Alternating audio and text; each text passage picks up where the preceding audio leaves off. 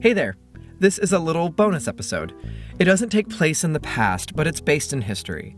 It's aimed a little more specifically at our listeners in the US, but similar events are happening and have happened all over the world.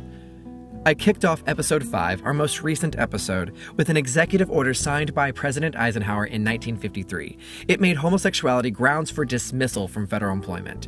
And here's a little update on that executive order, because we won't cover it on our show about pre Stonewall gay history. So, Eisenhower signed Executive Order 10450 in 1953.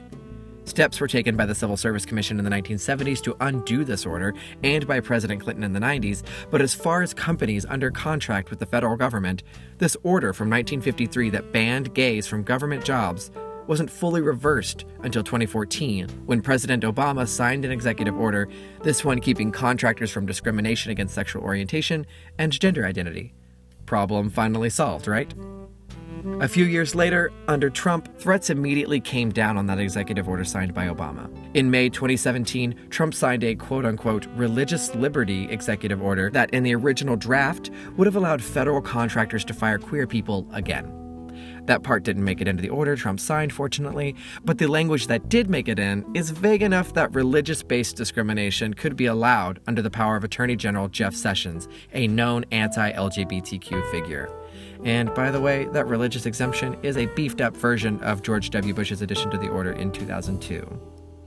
Anyway, also in May 2017, the Equality Act was reintroduced into Congress. That act would be an amendment to the Civil Rights Act of 1964. It would be an amendment adding sexual orientation, gender identity, and sex to the list of protections. Protections against discrimination in employment, education, housing, federal funding, credit, public accommodations, and the jury system. All of these things, safe from discrimination for all minorities, would now include queer people too. Trump declined to support the Equality Act. In fact, he declined to support it on the same day he tweeted out a transgender military ban which ultimately wasn't successful.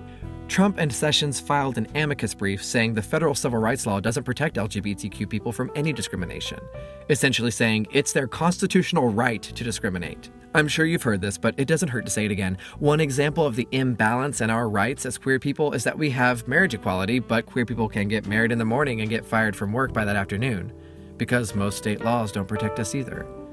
The problem Harry Hay feared in our first episodes of this program the government denying jobs to queer people, essentially trying to starve off the queer population, that problem is still alive in 2018.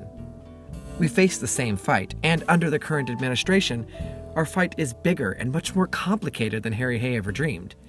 He wrote his call to action in 1948 based on his concern for homosexual men getting fired from federal jobs. But that's only one small section of the queer community.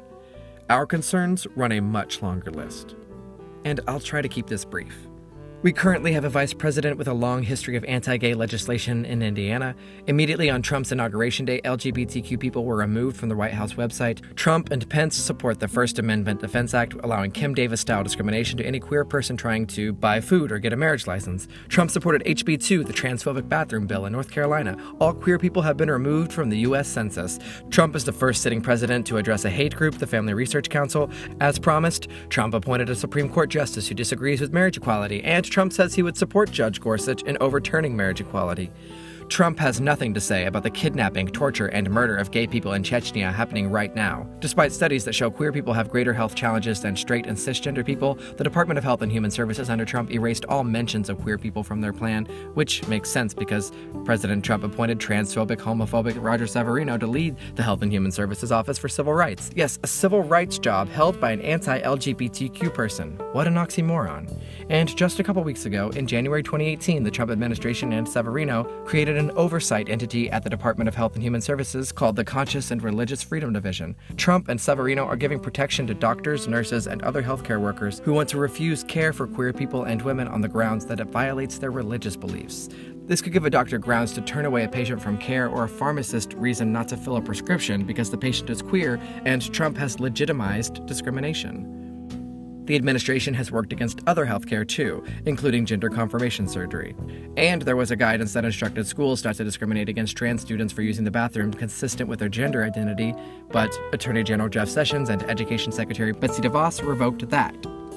Trump's administration also proposed cutting $550 million from the National Institutes for Health budget to research and cure HIV/AIDS, and the Trump administration proposed a $150 million cut from the CDC's HIV/AIDS prevention program. Why not? Mike Pence already caused an HIV outbreak in Indiana. What's another 49 states? And it's so petty, but their administration even defunded the National Park Service's plan to sponsor a ceremony at Stonewall dedicating a rainbow flag. The list goes on and on. We continue to fight against 1953's Executive Order 10450 and the bigotry it spread into so many facets of our lives. Something we can do that the thousands of homosexuals purged by the State Department and the military in the 1950s couldn't do because of this executive order is talk about it. Many of them couldn't talk about the bigotry or strategize to fight the government. We can come out, we can find our communities and our families and get in the picket lines and march down the streets together. We can call our senators and members of Congress and speak out. We can tell our Trump supporting families how deeply rooted bigotry is in misunderstandings and political games, like that Executive Order 10450. We can tell them that the Lavender Scare was just that a scare. The list I just read is solid proof that the president has no interest in ever protecting us.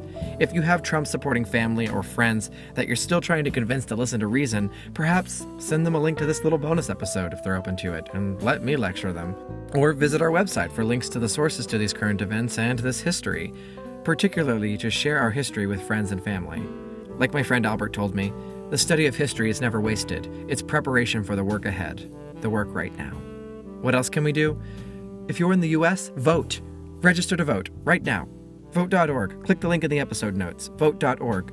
Vote in 2018. Don't wait for 2020. Because this year, all 435 seats in the House of Representatives and 34 of the 100 Senate seats are up for grabs. 39 governorships and tons of local and state elections are on the table too. Throughout 2018, there will be at least four special elections too in Pennsylvania, Arizona, Ohio, and Michigan. A couple of them are really soon. And at the rate that Republicans have announced their retirements this year, an extremely, unordinarily high rate, we have the opportunity this year to take back power and influence from Donald Trump and the bigots that do his work. Vote this year. In the meantime, the best work we can do is in our own neighborhoods. Indivisible.org makes it so simple for you to get involved in so many different ways for any issue that the Trump administration brings our way. Check out indivisible.org to get involved in your own neighborhood. Thanks for listening. We'll be back this Thursday to attend the first convention of the Mattachine.